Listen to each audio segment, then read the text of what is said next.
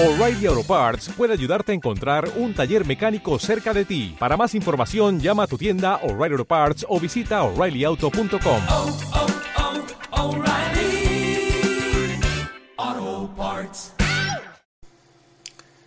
Hola, mi nombre es Tomeu00 del podcast eh, 00 Podcast, eh, tu podcast de cine. Aprovecho para hacer un poquito de publicidad y os voy a contar eh, una película que se titula Mi hijo y yo, película francesa del año 2010 y dirigida por Philippe Guillard. Nos cuenta la historia de un padre y un hijo, eh, el cual, eh, cuya familia tiene una gran trayectoria dentro del mundo del rugby y el padre obviamente quiere inculcar eh, ese espíritu en su hijo.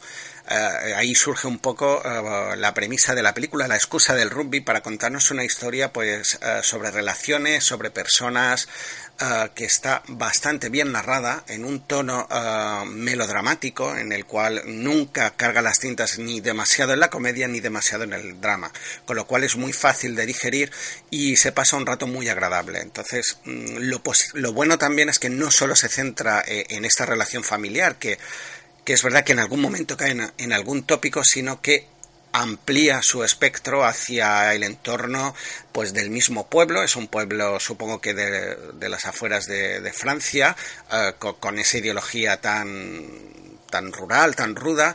Luego también hay espacio para el amor, para la amistad. Entonces la película pues se va moviendo por ahí con bastante soltura y nos hace pasar un dura aproximadamente unos 95 minutos, un rato muy agradable. Yo personalmente la recomiendo. Me gustaría destacar pues eh, sobre todo al protagonista principal que es Gerard Lambin, que hace un papel que de- del padre eh, que, que incluso al principio se nos puede parecer in- incómodo, pero consigue ganarse al espectador durante toda la película, ¿no? El resto de secundarios están perfectos y yo creo que es una película equilibrada que al que le guste pues el melodrama y pasar un buen rato pues disfrutando de, simplemente de, de buen cine y de buenas interpretaciones ah, creo que va a gustar. Ah, aquí os la dejo y si nos queréis seguir escuchando ampliamente eh, sabéis que lo podéis hacer en 00podcast.es.